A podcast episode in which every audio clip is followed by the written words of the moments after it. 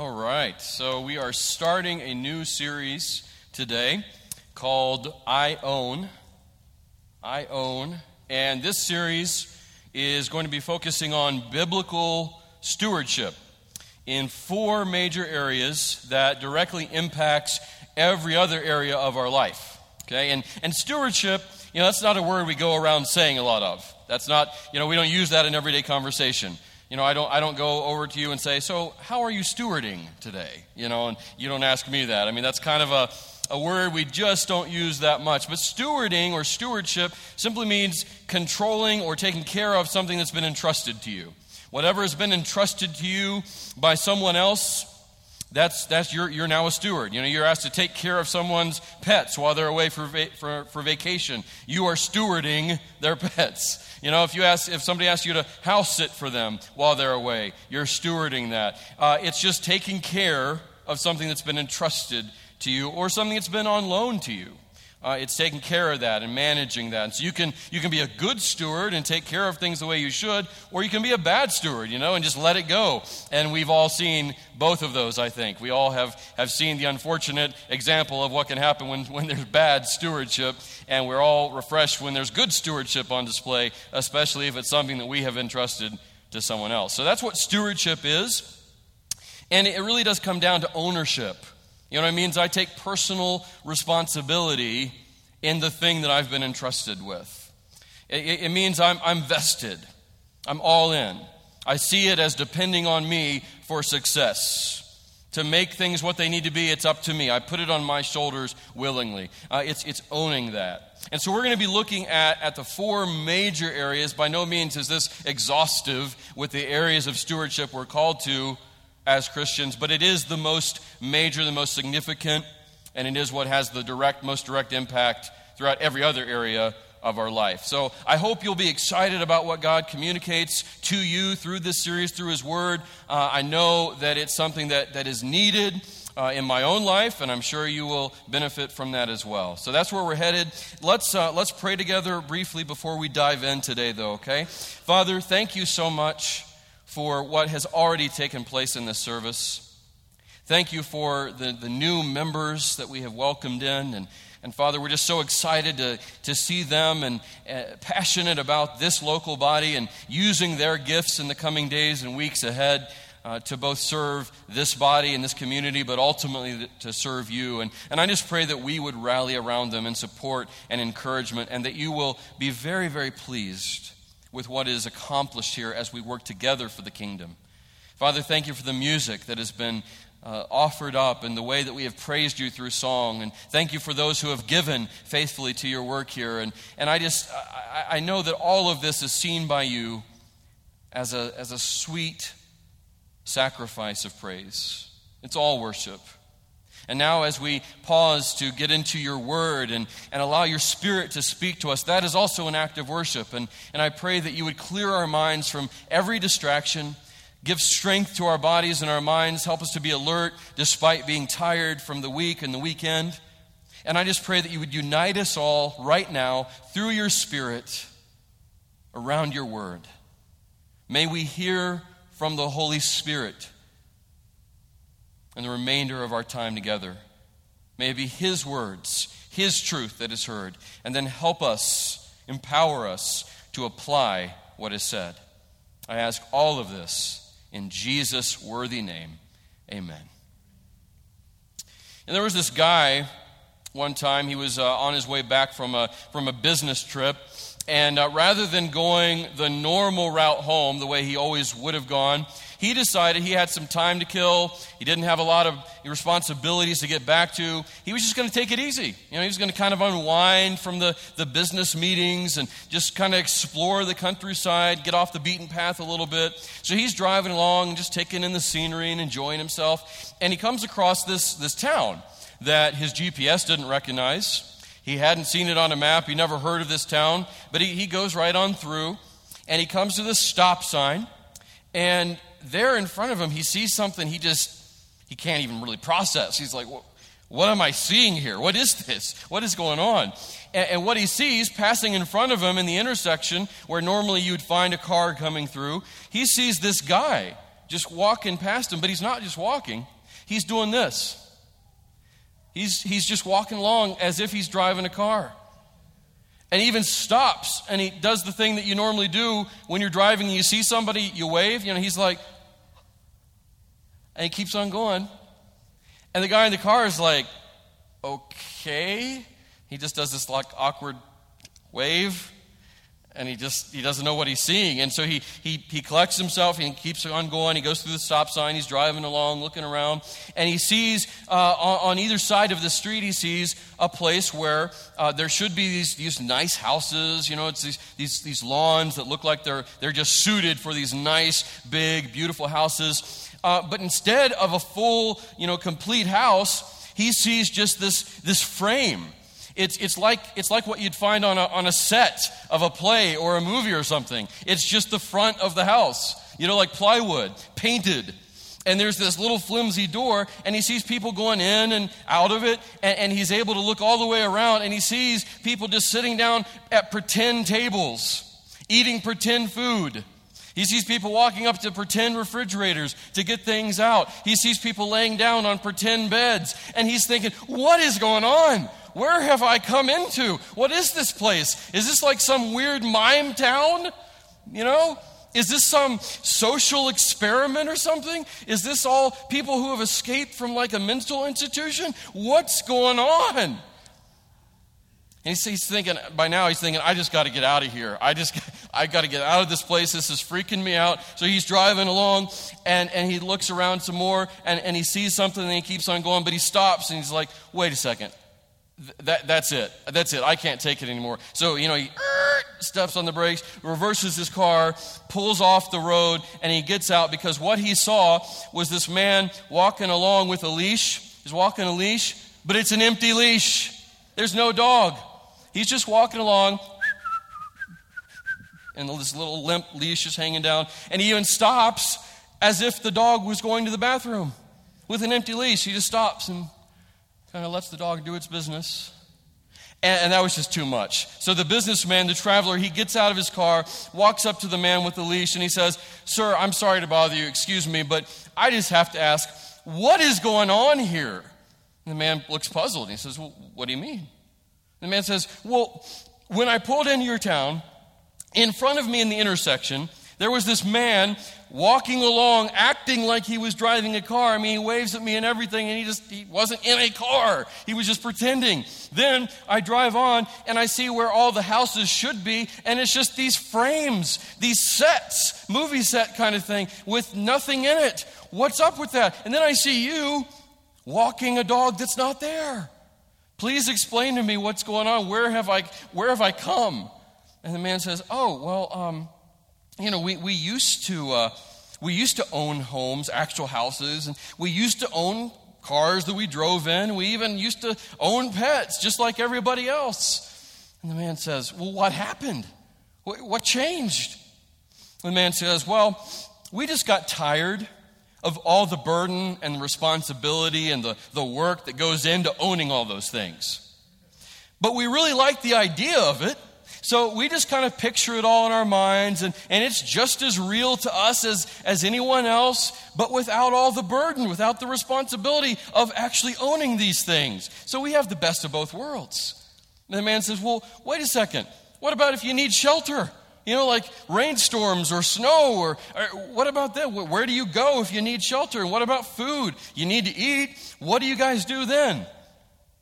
The man says, oh, it's easy. We just go down to the next town. And we go into those people's homes, and we take shelter with them, and we eat their food, and they drive us around wherever we need to go in their cars. And the man says, wait a second. You mean you just kind of take advantage of all the things those people do own and have worked for, and all the things that they take responsibility in? You just kind of reap the benefit, huh? And the man says, yeah, exactly. You got it. Have a nice day. And he walks along. The man he can't believe what he's seen and what he's heard, and he just gets in his car, kind of composes himself, puts it in gear, and he gets out of there, and he's thinking, I cannot wait to get back to the burdens of home ownership, because it's brought it all into perspective for him, and he can't get there any sooner. The end. So I tell you, this silly story, the story that's just totally out there.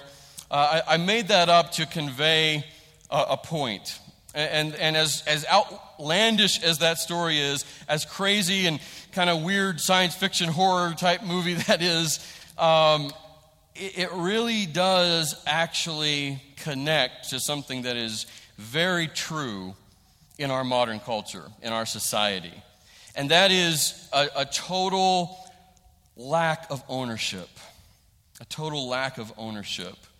Our society and our culture increasingly is opposed to doing what it takes to really get vested in anything. They're increasingly opposed to taking responsibility for themselves or their life. They're increasingly opposed to putting in what is necessary to contribute to society and to make culture strong in what it needs to be. There's just a sense of not wanting to own the situation that's before you, or to own responsibility in your life or in the lives of others. That's just a prevalent and increasing mindset in culture. And sadly, and very alarming, is that it has also crept into the church. It's crept into the church. So much so that within the context of the church, you have an increasing number of people who name the name of Christ, who believe that being in a church is important. They want to attend. They want to participate loosely, but at arm's length. It's like, I don't want to really put down roots. I don't want to commit to anything. I don't want to actually jump in, dive in, and become a member of the church. I want to just attend. I want to kind of check things out. I want to be free to move around. If there's anything that happens slightly at church A that I don't like, I want to have the freedom to just go to church B without any drama or issue. I want to just be able to kind of do my own thing.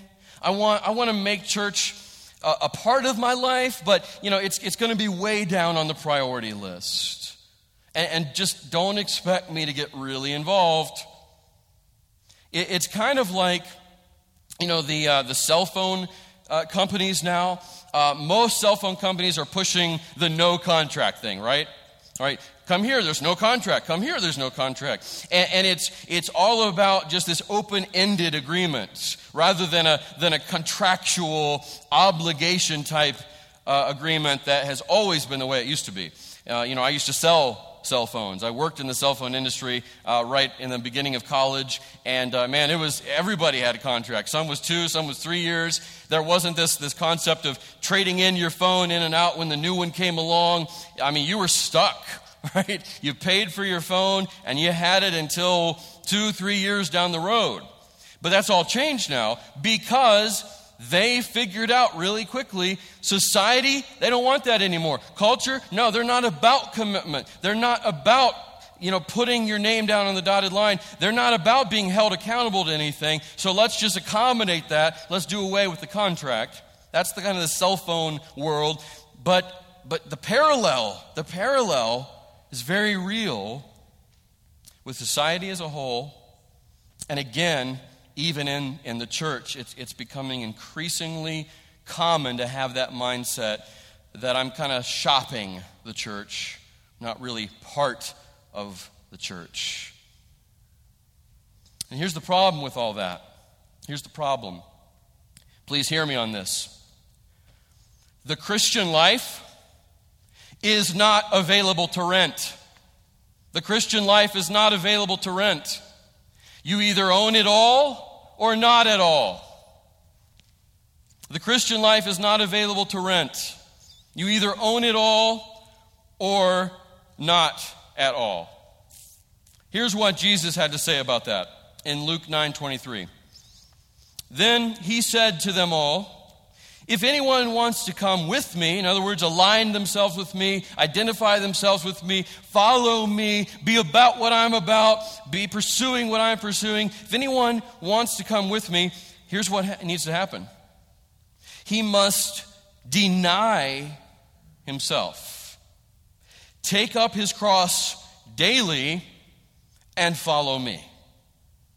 You know, and you got to just love the way Jesus sets it all out there in front of you right at the very beginning. You know, he doesn't keep anything back. He just lets you know right away, here's what it's going to mean to be my follower. You really want to follow me? You really want to jump into the Christian life? You really want to be my disciple? Great, great. But let me just show you, let me tell you right up front what's going to be expected of you, what's necessary.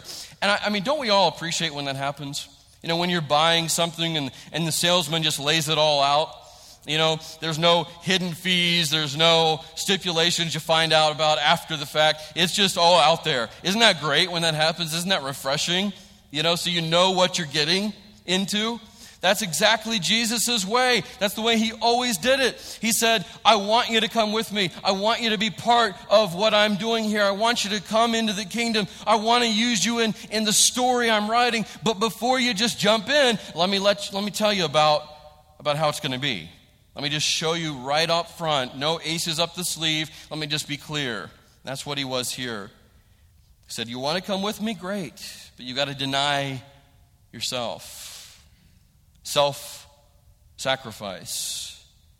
You've got to be about me and others more than yourself. You've got to be about my agenda first and foremost instead of your own. You've got to be pursuing me above the things you want for yourself.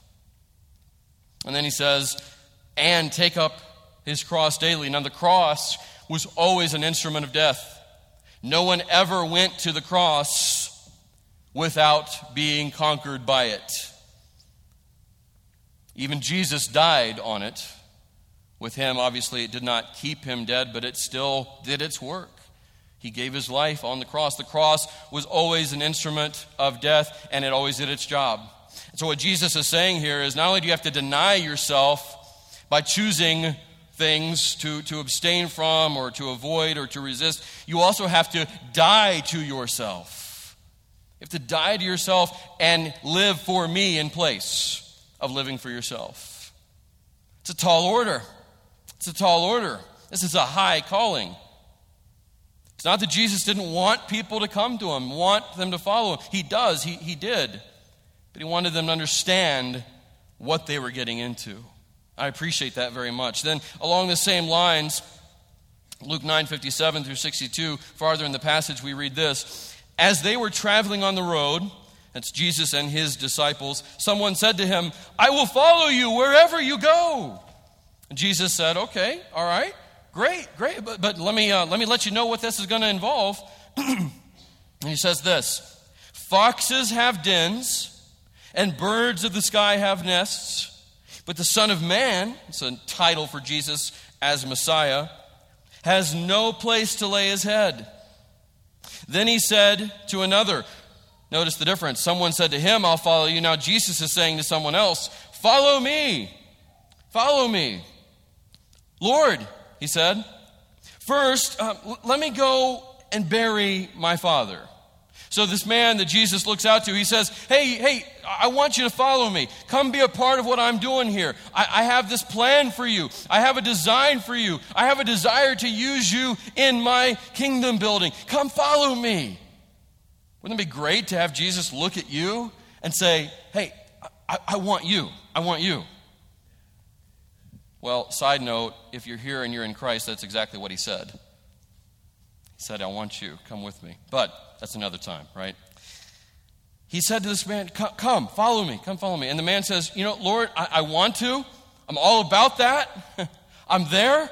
But first, let me just go and take care of things with my father. Let me just go take care of things at home. And what he was saying here was not, my father has died and he's laying in the living room floor and I need to bury him. It's not what he was saying. It wasn't imminent. It wasn't something that just happened. He's saying, I am in my father's house and I'm caring for him. He's elderly. He's aging. At some point, he's going to die. And he's going to need burial, and he's going to need all those arrangements. And a side note to that, culturally in this day and age, that would have also meant inheritance would be kicking in. You see where I'm going? And so this was an indefinite thing. It wasn't, my dad died and no one's buried him yet. It was, my dad is old, and, you know, anytime he could just kick the bucket, I want to just be there first for all that. And then once all that's squared away, Jesus, you got it. I'm with you. I'll follow you. But he told him, let the dead bury their own dead. But you go and spread the news of the kingdom of God. He was saying there, let those who are not pursuing my eternal kingdom, let those who are not pursuing me, let those who are not pursuing and living out righteousness, in other words, the spiritually dead, let them take care of these affairs. Let them worry about the things of this world. Let them be limited to this earth and this experience. I want you to set your mind on things above. I want you to get the eternal perspective. I want you to come and be part of the kingdom. It was a perspective shift he was calling him to. He's saying, I want you to be all in with me. I want you to take ownership into what I'm doing. It's far better than anything this world has to offer, including staying and taking care of your aging father. I'm calling you to something even bigger than that. Will you come? Another also said, I will follow you, Lord, but first let me go and say goodbye to those at my house. I know what it's going to mean to follow you. I know it's going to have to be all in, all or nothing, a total life commitment here. So let me just go and say goodbye to those in my house. I'm just not quite ready to jump in right this moment. Jesus said to him, no one who puts his hand to the plow and looks back is fit for the kingdom of God. In other words, what Jesus was saying is, no, listen, I need people who will finish what they start. I need people to jump in and be all in when they've jumped in. I need people that are totally focused on me and on my agenda and what I'm seeking to do here and the work that I've called them to. That's what I need. Are you going to be one of those people or not? That's the question. You're going to be one of those people or not? See, what Jesus is saying here and what he was addressing is the fact that owning my faith means it's not just a crutch I use when things go wrong. Owning my faith means it's not just a crutch I use when things go wrong. It's not something I embrace or walk in only when it's convenient or as long as it's comfortable. And guys, I'll give you the answer to this blank in just a minute. We're not ready for that one yet, okay? Owning my faith means that if I'm really going to own it, if I'm really going to be all in, then it's going to have to be constant and it's going to have to be complete. It's not going to be this on-again, off-again thing. It's not going to be temporary. It's going to have to be 100% committed in the good and the bad, right? When it's convenient and comfortable, as well as when it's messy and uncomfortable and difficult and painful. It's not either or, it's just regardless of what happens around me. Owning one's faith means being defined by that faith, being directed by that faith. It's not a taking off of the shelf and putting back on kind of thing. It's this is the house I live in. This is the clothes I wear. This is the food I eat 24/7 kind of thing. That's what it means to be plugged into faith. That's what it means to be owning my faith. That means owning my Christianity is a constant thing. It's my whole identity. It's my whole way of life. It's my whole purpose, 150%. Owning my faith means I don't depend on the faith of others. Owning my faith means I don't depend on the faith of others. There's a great example of this in the scriptures, a couple of powerful examples, brief but powerful. One is Joshua. And in Exodus 33:11 says this, the Lord spoke with Moses face to face, just as a man speaks with his friend. Wouldn't that have been awesome? You know, man, one day, guys, one day, if you're in Christ, that's exactly what will happen. And until then, it's not like we totally miss out. We've got the Holy Spirit himself inside of us. If we will just listen, he'll speak. But man, face to face, just as a man speaks with his friend. Then Moses would return to the camp, and catch this part. But his assistant, the young man, Joshua, son of Nun, that's not like he didn't have a father, okay? Son of Nun is the name of his father. He would not leave the inside of the tent. Why? Because that's where God was. You see that? Moses, he speaks to the Lord face to face. He worships the Lord. Joshua's there observing. Moses is done. He leaves. He goes back to his normal routine of the day, whatever that was. But Joshua, without being told to do this, without Moses saying, Joshua, I think it's a good idea if you just stay a while and just meditate and pray and meet with the Lord. He didn't have anybody telling him that of his own. He said, this is where I'm going to be. God is here and I'm there. Where God is, that's where I want to be. And he's just sitting there and he's just soaking up the Lord's presence. He's just being totally saturated by God. Isn't that beautiful? That was what he decided to do. He wasn't depending on the experience that Moses had that he'd pass on to Joshua. He wasn't depending on Moses' faith. He went after God on his own. He's pursuing faith for himself. He's walking and living out his faith for himself. What that means for us is we need to follow Joshua's example. And we don't need to get into the Lord's presence and into the word of the Lord only when others are instructing or challenging us to do so. It means we need to get after God all on our own, 100% of the time. It means I don't depend on my father or mother or grandfather or uncle or aunt or brother or anyone else in my family who is really committed to God. I don't depend on their experience for my own. I don't ride the coattails of their faith. It means I pursue the life of Christianity on my own and for myself. Another example is that of Timothy. 2 Timothy 1:5. Paul says, I'm clearly recalling your sincere faith. You catch that? Your sincere faith that first lived in your grandmother Lois, then in your mother Eunice, and that I am convinced is in you also. You see the pattern there?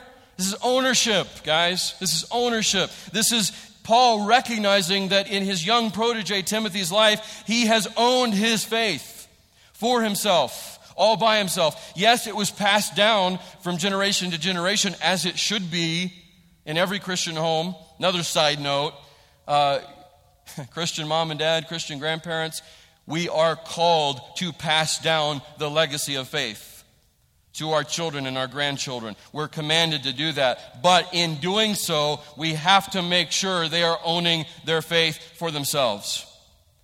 That includes letting them ask some hard questions. That includes not being terrified when they call into question some things that you don't question.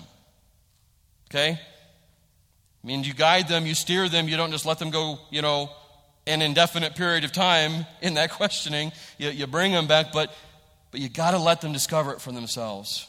You've got to let them meet God on their own. And you've got to let him draw them to himself. Another message for another time. But we see that played out here with Timothy in his life, in his home. It was passed down, it was shared, but he owned it himself. He owned it himself. Because owning my faith means I don't depend on the faith of others. Also, owning my faith means I don't depend, this is a big one, on cultural conformity. Owning my faith means I don't depend on cultural conformity to inform or shape my faith. And that is so relevant to the time we're living in. Because our culture is not, coming back to faith and to being open to faith and coming back to accepting and embracing the truths of Christianity. That's not what's happening, is it? No, it's the complete opposite. They can't run away fast enough. Our culture is rapidly disintegrating and departing from any type of biblical spiritual compass.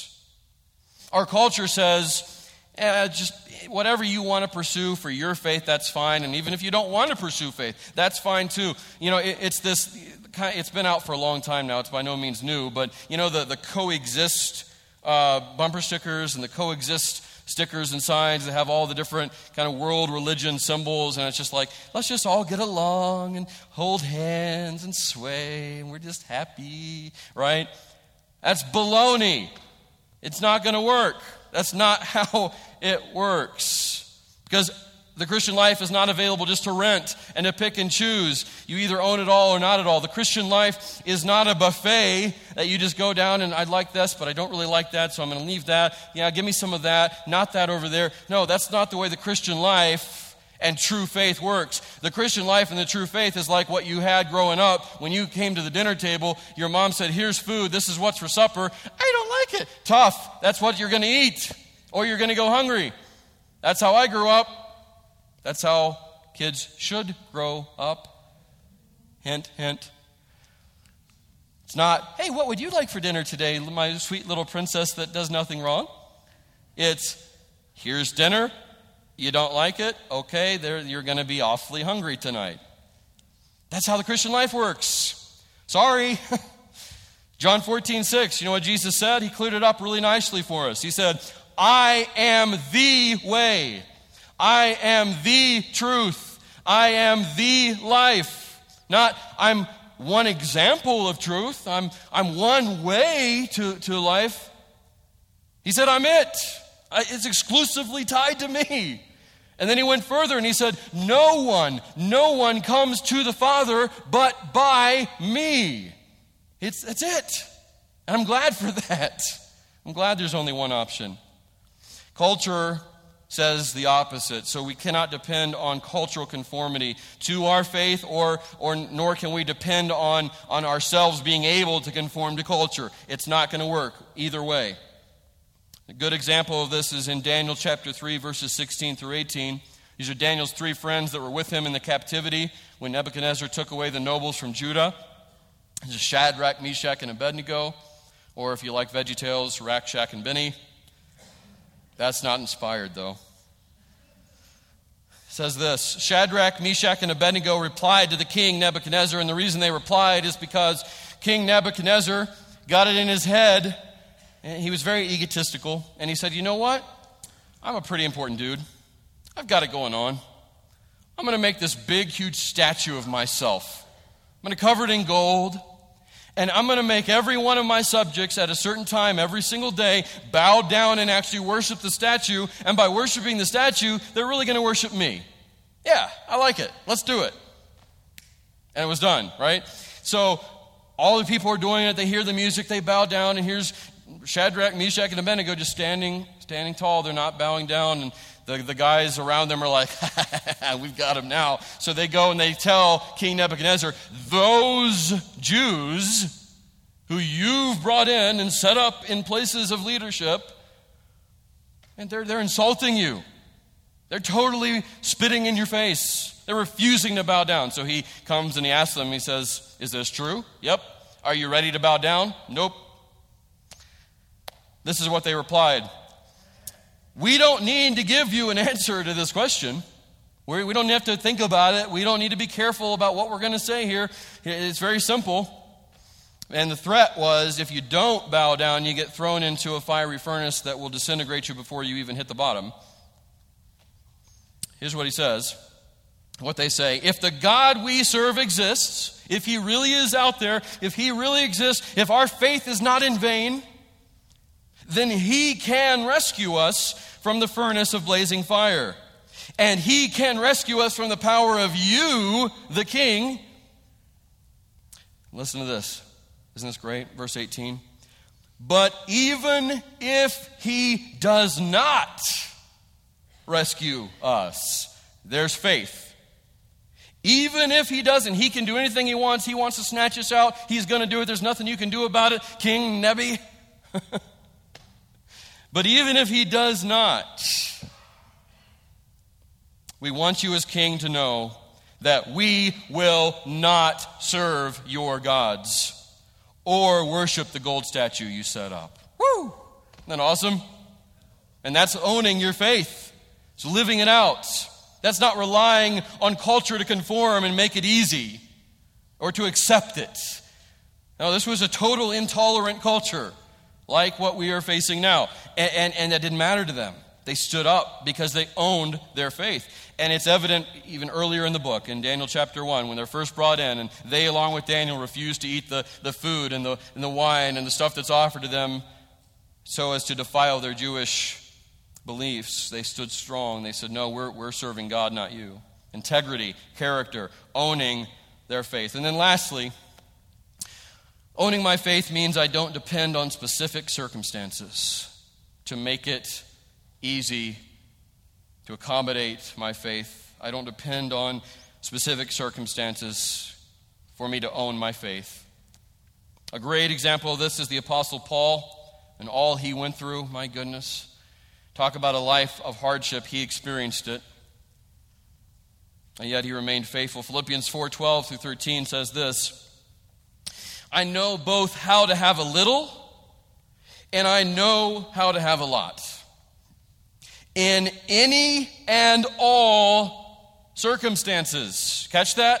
In any and all circumstances, I have learned the secret of being content, whether well-fed or hungry, whether in abundance or in need. In other words, irregardless of circumstances. It's not what I'm dependent on. That's not what I'm anchored to. Here's what he is anchored to. I am, verse 13, I am able to do all things through him who strengthens me. Paul's anchor was tied to none other than the Lord Jesus Christ. That's what his faith rested in. That's what it was attached to. And that's why he owned his faith, because he recognized Jesus was the one to sustain no matter what. So owning my faith means I don't depend on the faith of others. Owning my faith means I don't depend on cultural conformity. And owning my faith means I don't depend on specific circumstances. See, owning our faith in this way, deciding we are going to walk in our Christianity 24/7. It's not going to be something we turn to now and then. It's not going to be when it's convenient. It's going to be constant. It's going to define me. Owning our faith in that way is absolutely necessary and vital if we're going to be able to take ownership in anything else. You know, throughout the rest of this series, we're going to be talking about owning our finances and stewarding the resources that God has given us and what that looks like. We're going to be talking about owning our relationships, the relationships God has given us, the people he's placed along our path. We're going to be talking about how to really own that and be stewards of that as we should be. And we're also going to be talking about owning our personal ministry, what that looks like. But none of those things, those areas, are going to be possible to properly steward unless we first own our faith. Because all that comes back to the first thing of owning our faith. All those other areas of ownership depend on this first one, okay? But much more important than that, even more important than that, the reason that owning our faith should be so important to us, the reason it should be happening in our lives, is because of Jesus Christ. Owning my faith should be what I do in direct response to Jesus Christ and all he has done for me. Because, listen to me, he is worthy of that. He is worthy of my complete devotion. He is worthy of me being all in. He is worthy of your total commitment. He is worthy of you abandoning all other things for his sake, for his name and his fame. He deserves our complete devotion, church. He paid much too high a price for us to take our faith lightly. It cost him too much. He didn't die for us so that we could play around with Christianity. He died for us so that we could be defined by Christianity, so that we would walk in it all the time, constantly. 1 Corinthians 6:19 through 20 says, what, do you not know that you are not your own? You were bought with a price. Therefore, glorify God in your body, which is God's. In other words, Christ's blood shed for us and covering us, guess what that is? That's proof of ownership on our lives. We come to Christ as Savior and Lord. We need to understand that last part really quickly, that He is Lord over us. He owns us. And the price for that ownership was His very life. And so if you name the name of Jesus as your Savior and Lord, then that means you're all in. That means total ownership 24/7 in every area of your life. Because the Christian life's not available to rent. You either own it all or not at all. My question to you is, have you made that type of commitment? Is that true of you? Would that describe your level of commitment to Jesus Christ? If so, are you living that out? Are you walking in that? Or are you just playing around? Are you just sampling Christianity? Sure, you can do that, but it's not authentic. It's not really going to change your life. It's not going to define you or shape you in any significant way, and it's not going to be something that God looks at and accepts. Just like Jesus told those that gave all those excuses, He's going to say, nope, sorry, not interested. It's all or nothing, all or nothing. Are you living that out? What type of commitment do you have? Let's pray together.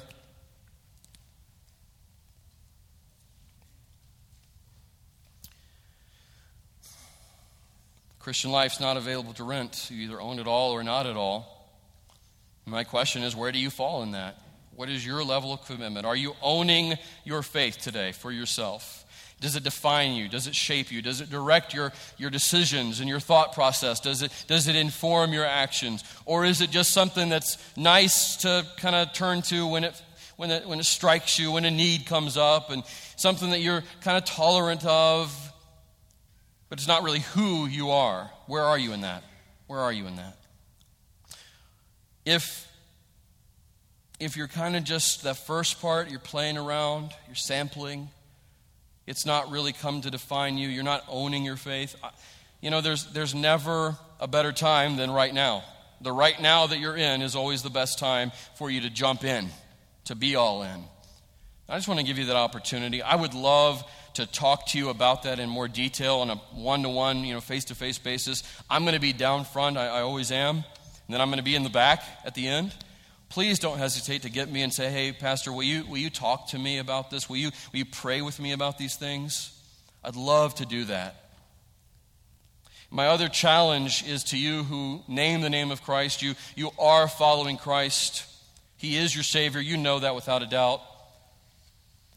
What I'm challenging you, my brother and my sister, to do with that is to truly, constantly choose to own that in every area of your life.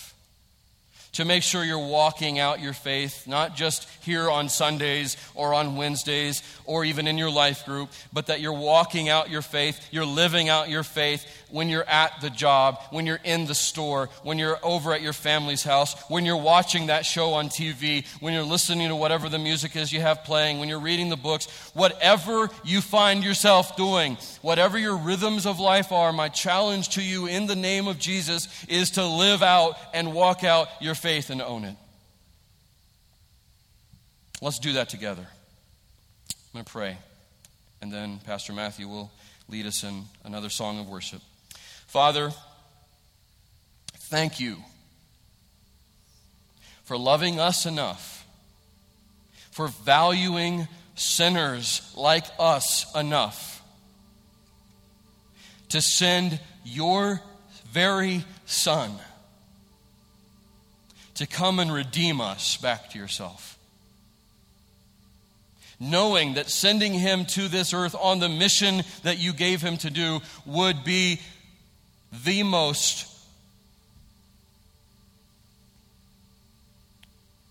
horrible, intense, agonizing thing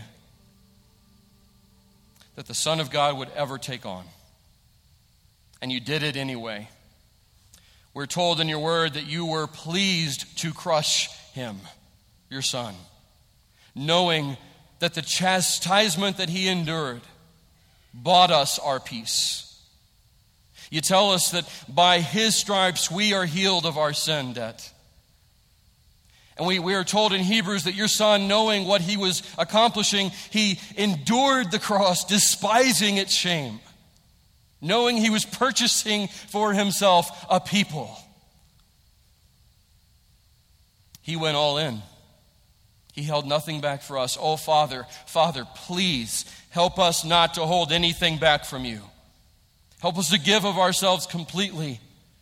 Help us to own our faith entirely. And for those who have not truly done that yet, those who have not surrendered their whole person to the Lord Jesus Christ, please let today, right now, be the time of their salvation, be the time of their freedom, be the time that they are all in. I pray that You would do whatever work is needed in our lives to make us people that own our faith. And I ask this in the name above all names, that of Your Son, our Savior, the Lord Jesus Christ. Amen.